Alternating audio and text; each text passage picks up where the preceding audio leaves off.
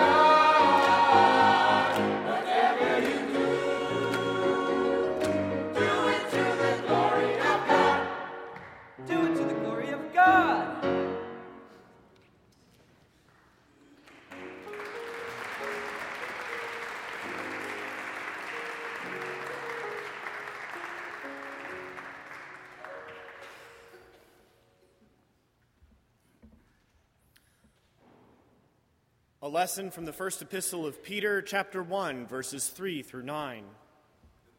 Blessed be the God and Father of our Lord Jesus Christ. By his great mercy, he has given us a new birth into a living hope through the resurrection of Jesus Christ from the dead, and into an inheritance that is imperishable, undefiled, and unfading, kept in heaven for you, who are being protected by the power of God through faith for a salvation ready to be revealed in the last time. In this you rejoice even if now for a little while you have had to suffer various trials, so that the genuineness of your faith, being more precious than gold that, though perishable, is tested by fire, may be found to result in praise and glory and honor when Jesus Christ is revealed. Although you have not seen him, you love him. And even though you do not see him now, you believe in him and rejoice with an indescribable and glorious joy. For you are receiving the outcome of your faith, the salvation of your souls. The word of the Lord. Thanks be to God. Please join me in reading verses responsibly from Psalm 16 along with the antiphon.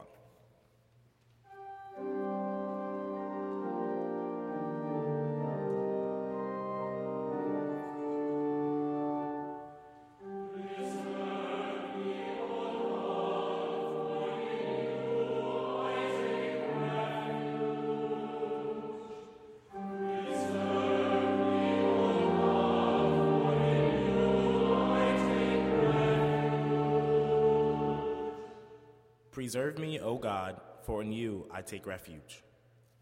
I say to the Lord, You are my Lord. I have no good apart from you. The Lord is my chosen portion and my cup. You hold my lot. The lines have fallen for me in pleasant places, and I have a glorious heritage.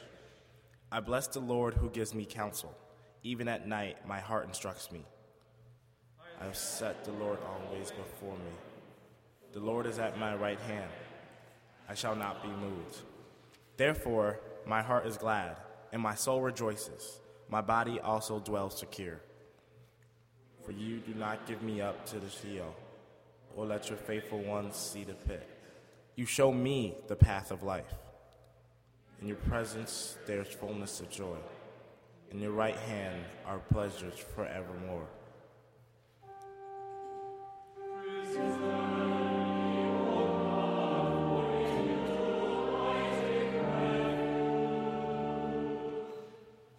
Please rise as you are able for the singing of the Gloria Patri and the reading of the Gospel.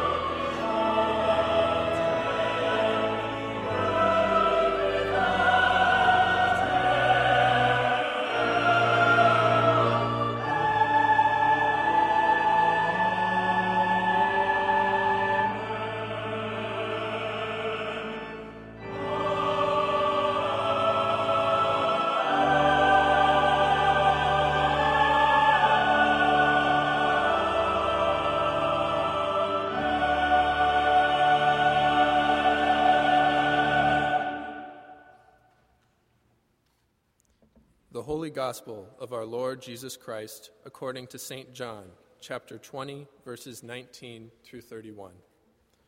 Glory to you, O Lord. When it was evening on that day, the first day of the week, and the doors of the house where the disciples had met were locked for fear of the Jews, Jesus came and stood among them and said, Peace be with you. After he said this, he showed them his hands and his side. Then the disciples rejoiced when they saw the Lord. Jesus said to them again, Peace be with you. As the Father has sent me, so I send you. When he had said this, he breathed on them and said to them, Receive the Holy Spirit. If you forgive the sins of any, they are forgiven them. If you retain the sins of any, they are retained. But Thomas, who was called the twin, one of the twelve, was not with them when Jesus came. So the other disciples told him, We have seen the Lord. But he said to them, Unless I see the mark of the nails in his hands, and put my finger in the mark of the nails, and, and my hand in his side, I will not believe. A week later, his disciples were again in the house, and Thomas was with them. Although the doors were shut, Jesus came and stood among them and said, Peace be with you. Then he said to Thomas, Put your finger here and see my hands. Reach out your hand and put it in my side. Do not doubt, but believe. Thomas answered him, My Lord and my God. Jesus said to him, Have you believed because you have seen me? Blessed are those who have not seen and yet have come to believe. Now, Jesus did many other signs in the presence of his disciples, which are not written in this book. But these are written so that you may come to believe that Jesus is the Messiah, the Son of God, and that through believing you may have life in his name. The Gospel of the Lord. Praise to you, Lord. Christ. Please be seated.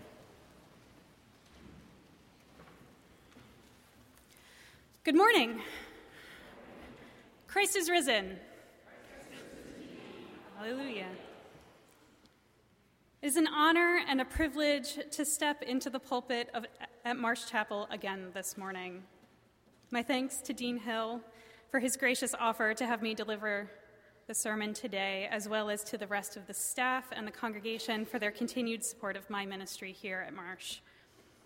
It is Earth Day weekend, and as has become somewhat of a tradition here at Marsh, I am glad to have the opportunity to share the good news with you today. Fear and doubt, hope and faith. We are just coming out of our Lenten journey of repentance and solemnity into the joyful celebration of Easter. Life over death, the possible over the seemingly impossible. From darkness to light, the hopeless to the hopeful. For many, the day of Easter is over. It's reserved for celebration one day out of the year. But for us in the church, we continue to celebrate Eastertide for weeks afterward, 50 days in total, recalling Jesus' resurrection and the joy and hope that it brings. But it's also a time when we can explore what our faith means, what our faith is grounded in, and how we can come to claim our heritage within Christianity. We've entered into the second week of Easter, our Easter journey this Sunday with the story of Jesus appearing to the disciples on the evening of what we've come to celebrate as Easter Sunday. We commonly refer to this passage as the story of doubting Thomas. Thomas, who was not with the, the other disciples when Jesus appeared, insists that he must see and touch the wounds of Jesus in order to believe that he is risen. He's earned the moniker of doubting over the course of Christian history because he does not rely on the other disciples' testimony to the risen Christ. He insists on seeing and touching in order to believe. I think that Thomas the twin gets a bad rap from this story. Let's go back and look at the text again. It's not just Thomas that's doubtful, or even better, without faith that Christ will do what he said he would. Mary Magdalene had already encountered Jesus at the tomb after she and Simon Peter and the other disciples discovered that his body was missing. Jesus instructed her to go to the disciples and to tell them that he was ascending to God, and she did so. I have seen the Lord, she reported to them. But what do the disciples do in response?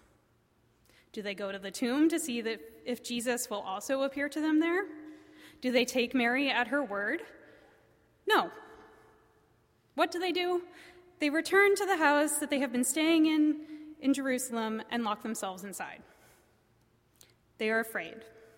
Afraid that others will come after them because of their association with Jesus, afraid that, like Jesus, they too will suffer. It seems that they have forgotten everything Jesus did and demonstrated in his time with them, and in, instead are seeking self preservation above all else. Where is their reliance on what Jesus instructed now? And then the unexpected happens. Jesus appears to them. Somehow he enters into the the locked house and shows himself to them, offering them peace and sending them forth with their assignment to go out and forgive the sins of others. As God sent Jesus to earth, so Jesus sends the disciples out with a message of salvation. The disciples are overwhelmed with Jesus' appearance and are eager to tell Thomas about their encounter. So, Thomas is not initially the only one in disbelief here or lacking in faith. The disciples, too, are not convinced by others' testimony of the resurrected Jesus. They have to see to believe. They have to be reminded of what it means to be a follower of Christ. Unlike the other disciples, however, Thomas asserts what will convince him that, Christ, that Jesus is risen. He wants to see and touch the wounds of Christ, to verify that it is him and hopefully strengthen his belief. He wants to understand what happened to Jesus. He doesn't fully grasp what the resurrection is about. Now, this story provides a practical form of guidance for the church after its first generation. Without Thomas's insistence on seeing the wounds of Jesus, Jesus would not have to explain that those who would never see the risen Christ are also blessed in their belief. The author of the fourth gospel knows that the, wounds, the words and actions of the disciples and of Jesus will have to be enough to sustain believers long after those who had first hand knowledge of Jesus, including us. Here we have Jesus saying it outright Blessed are those who have not seen and yet have come to believe. But still, Thomas is an exemplar of what discipleship should look like. Thomas demonstrates a questioning faith a faith that looks critically at the situation and says, This isn't what I expected. I need more proof. And he's been unfairly cast in a negative light because of his questioning nature. But I want you to do some self reflection in light of Thomas's questions. Many of us, I think, have gone through or continue to go through periods of questioning faith. And that's good. That's healthy. Ours is a faith that insists on critical thinking, not just rote memorization. It asks us to critically engage with the world around us and interact with others. It begs us to be active participants in our own faith. And Thomas, through his questioning, comes to a theological statement that has not, to this point in the text, been uttered by anyone else My Lord and my God. Thomas not only recognizes that it's Jesus standing in front of him, but also Jesus' divine nature. Jesus is God. A questioning faith then can lead to a d- deeper and richer faith. But what good is it, this faith, if we fra- fail to use it properly? Brian Stoffregen, a Lutheran pastor and purveyor of the online exegetical resource Crossmarks, in reflecting on Thomas's faith, states that faith is not really about what we believe, but what difference it makes in our lives that we believe.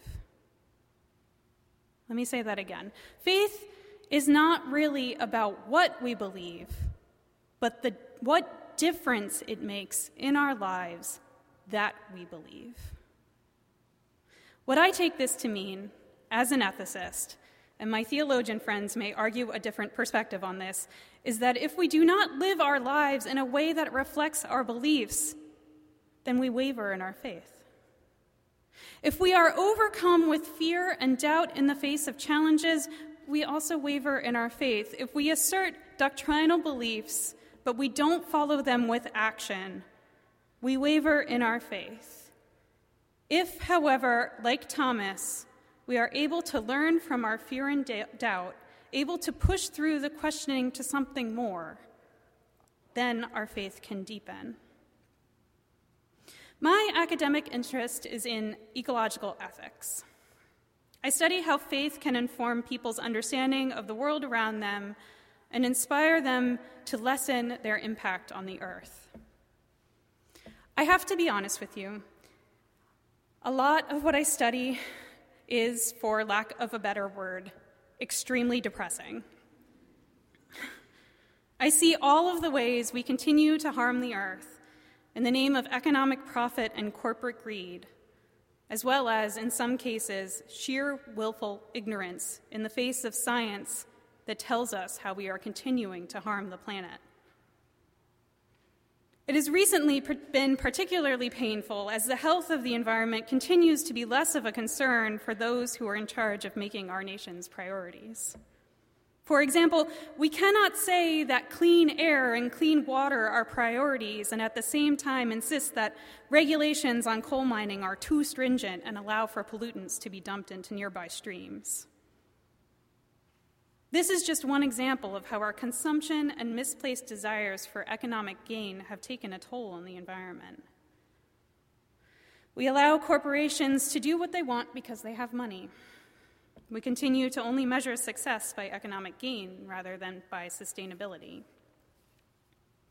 In many cases, we do not immediately observe the impacts our life, that our lifestyles have on the world, and so therefore we don't see anything wrong with the way that we're acting. It's only when we reach a critical point of pollution or impact on human health that we feel moved to do something. And in some cases, even that is not enough. Or if we have a sense of what the problems are, but we are so overwhelmed by their size and complexity, we feel like we can't do anything, that the solution is hopeless. This is where I think we can learn from today's gospel lesson. Fear and doubt exist in all, in, in all of us, but we, with the help of God, have the ability to transition from that fear and doubt into hope and faith that is de- defined by the difference that our beliefs make in our lives. Hope is the biggest contribution that our faith in God can provide in turbulent times. This hope is not idealistic or naive, but rec- recognizes the realities of the situations at hand and encourages us to find opportunities for justice and reconciliation. Since my introduction to his work in college, I have been enamored with the poetry and essays of Wendell Berry. Some of you may be familiar with his work. A farmer, writer, and environmental activist, Berry has written over 50 books describing the life and struggle of the small family farmer in the face of materialism, capitalism, and the ever growing idea that technology will save us all. Berry lives with his wife on a farm in Kentucky, getting his electricity from solar panels, but still using horse pulled plows to till his soil. Berry advocates for a life of patience and hope, living in tune with the world around us and letting, us, letting it guide us to the best way possible to interact with it. Bill McKibben, the noted environmental activist and author, calls Berry a prophet of responsibility. His writing speaks to so many because it comes from a place of authenticity and experience. While some of Berry's work has become more radical as he's aged, it never falls into a trap of pessimistic fatalism in the face of global climate change, pollution, and ever growing, ever growing agribusiness that is creating so much harm to our planetary home. He remains hopeful and confident in humanity's ability to recognize the changes that must be made. In an interview with Bill Moyers a few years ago, Berry, in a rare television appearance, explained how he interweaves concepts of hope, grace, and faith into his writing while also at the same time describing aspects of the world around him in a way that uplifts them as to what he calls precious things. Berry is a Christian, self identifying as a person who takes the Gospels very seriously. He admits that there are parts of the Bible that he understands, parts that shame him, and parts that baffle him. He does not claim to have it all figured out, but asserts that his belief is that the world and our life in it are conditional gifts from God. What he means by this is that we must know the world, take care of the world, and love it. Things that we have ultimately failed to do. Berry brings together the fear and angst of a planet in crisis with the sense of responsibility and hope that can be found by listening and reflecting with the earth. Listen now to the words of Wendell Berry in his poem, The Peace of Wild Things, read by Marsh associate Casey Schultz. When despair for the world grows in me, and I wake in the night at the least sound, in fear of what my life and my children's lives may be. I go and lie down where the wood drake rests in his beauty on the water, and the great heron feeds. I come into the peace of wild things, who do not tax their lives with forethought of grief. I come into the presence of still water, and I feel above me the day blind stars waiting with their light. For a time, I rest in the grace of the world and am free. Berry provides for us a voice that is vulnerable to fear and doubt, but that is also still able to convince and convey hope and faith that is found in the world around us. He has a very real sense that God and God's grace are communicated through nature. God's grace is both seen and unseen in the natural world. Berry advocates that we can experience the divine through paying attention to and loving the earth, and in turn, our connection with the earth can deepen our faith. Hope, a legitimate, authentic hope, as Berry puts it, can be spurred by one good example. We only need a kernel of experience to be able to change ourselves, to make a difference in our lives, to see the world in a different way, and act in a way that will promote its sustainability.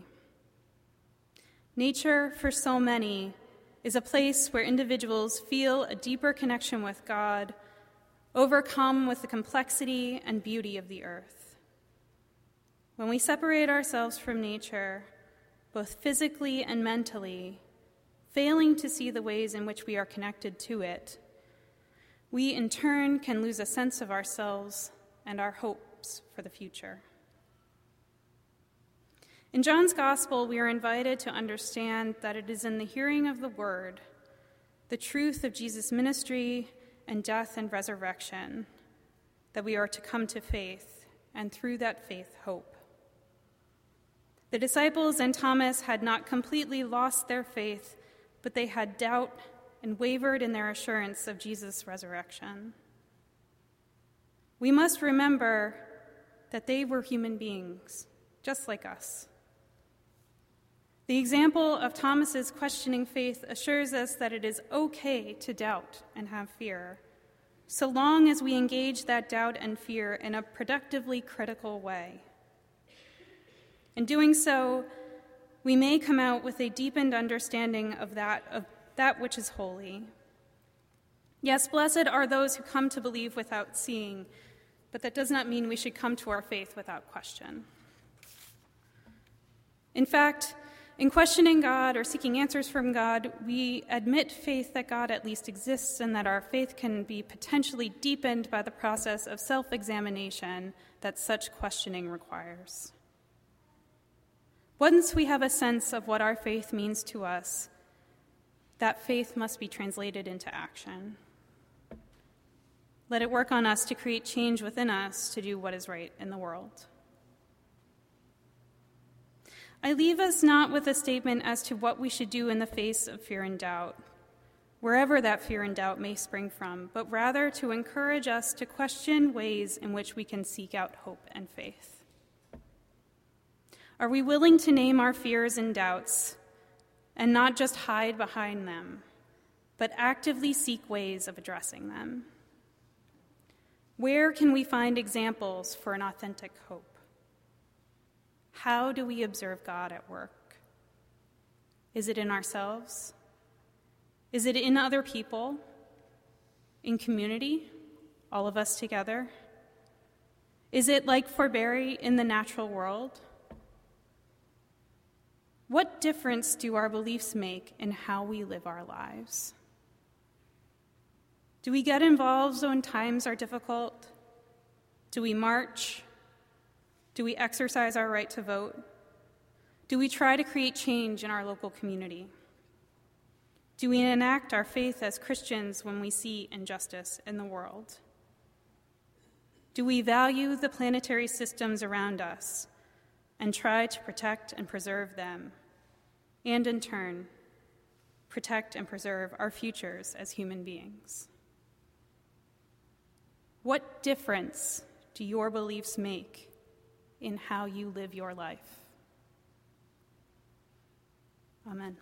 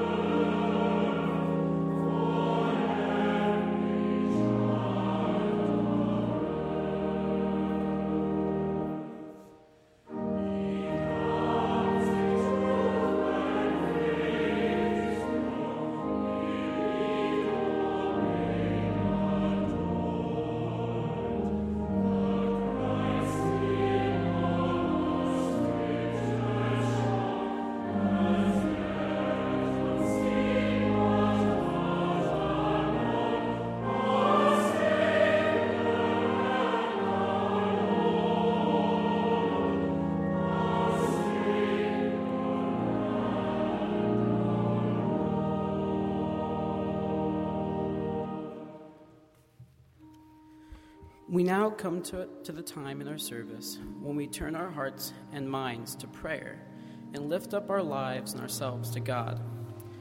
Please assume an attitude and posture of prayer by either remaining seated, standing, kneeling, or coming to the communion rail as we sing together our call to prayer Lead me, Lord.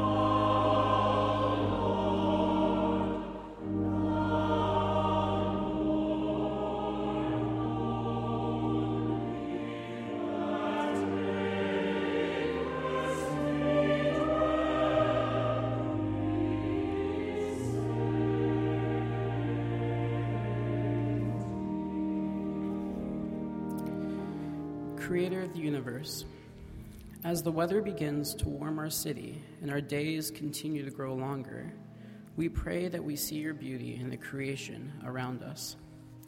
We pray for every brief moment before us, and we pray that we see the significance in it all.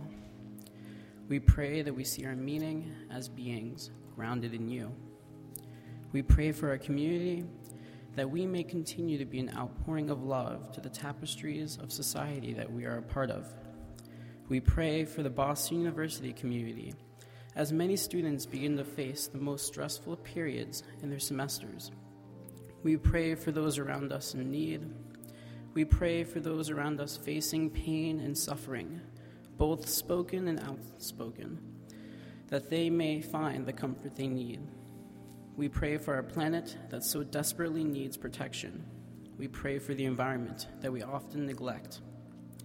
We pray that we never forget our humble place in existence and we understand the great responsibilities we have as beings on earth. We pray that we do not take for granted the wonder and grandeur of nature. We pray for the current leaders in our world that they may work for justice, truth, and unity. We pray that we may see through the divides in our communities, in our societies, and in our own lives. In this all, we pray that we may accept and embrace the tensions in our lives, rejecting a resentment of existence, and standing faithfully courageous and humbly present in the midst of tension, reflecting the inspiring, humble life of the one who took on the tension of existence with faithful courage, Jesus Christ. And it is in his name that we pray. Amen. And as our Lord Savior Christ has taught us, we now pray Our Father, who art in heaven, hallowed be thy name. Thy kingdom come, thy will be done, on earth as it is in heaven. Give us this day our daily bread, and forgive us our trespasses, as we forgive those who trespass against us and lead us not into temptation, but deliver us from evil. For thine is the kingdom, and the power, the glory forever and ever. Amen.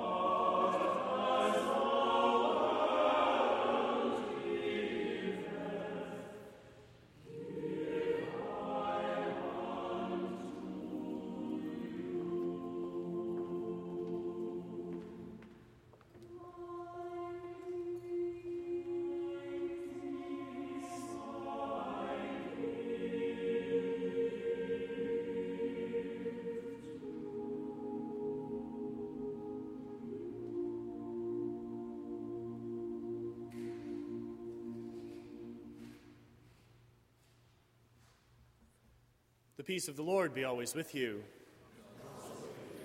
We greet you once again here in the nave of Marsh Chapel and invite you to participate in our ritual of friendship by putting your name and contact information in the red books found along the center aisle of each pew, passing that book along to your neighbor so that we can get to know you better and help you get to know one another better throughout the coming week. We come to that time in the academic year where some of you are anticipating receiving a large piece of paper with your name on it in fancy calligraphy come May 21st. For those of you who may find yourselves in this position, we invite you uh, to reflect on your spiritual journey while here at Boston University and to submit a reflection in about 500 words uh, as part of our This I Believe uh, reflections for the year. Uh, more information about submitting and, and participating in that is available on the chapel website at bu.edu slash chapel. Uh, this tomorrow, Monday evening at 7:30 p.m., is our last Religion on Tap for the year. We hope our uh, 21, over 21 undergrads and graduate students can join us for that. And we note that next Sunday is our last Bach experience for the year. Uh, we'll gather here in the nave at 9:45 in the morning for uh, the Bach experience as uh, Dr. Jarrett leads us in reflection on the cantata, and then the cantata will be performed in its entirety in the context of the liturgy at 11 a.m. Uh, this uh, fourth cantata for the year is uh, BWV 74, Wer mich liebet. As the ushers wait upon us for the morning offering, we invite you to meditate on Will You Be There from the Concert of Sacred Music by Duke Ellington, sung by the Inner Strength Gospel Choir. Now walk in love as Christ loves us, an offering and sacrifice to God.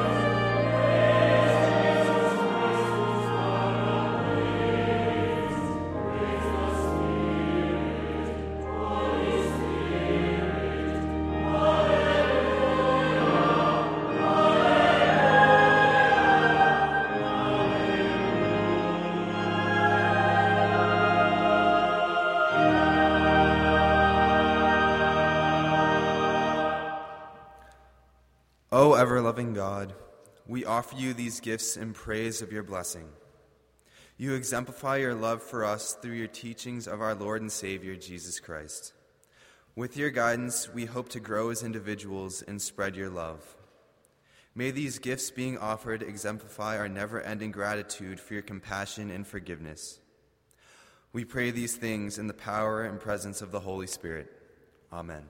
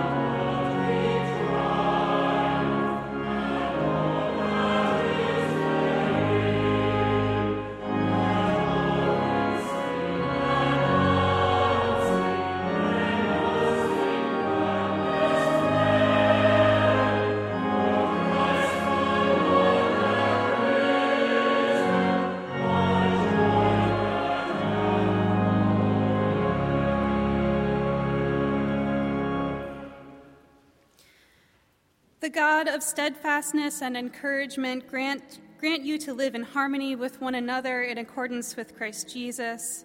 The God of hope fill you with all joy and peace in believing, so that you may abound in hope by the power of the Holy Spirit. The God of all grace bless you now and forever. Amen.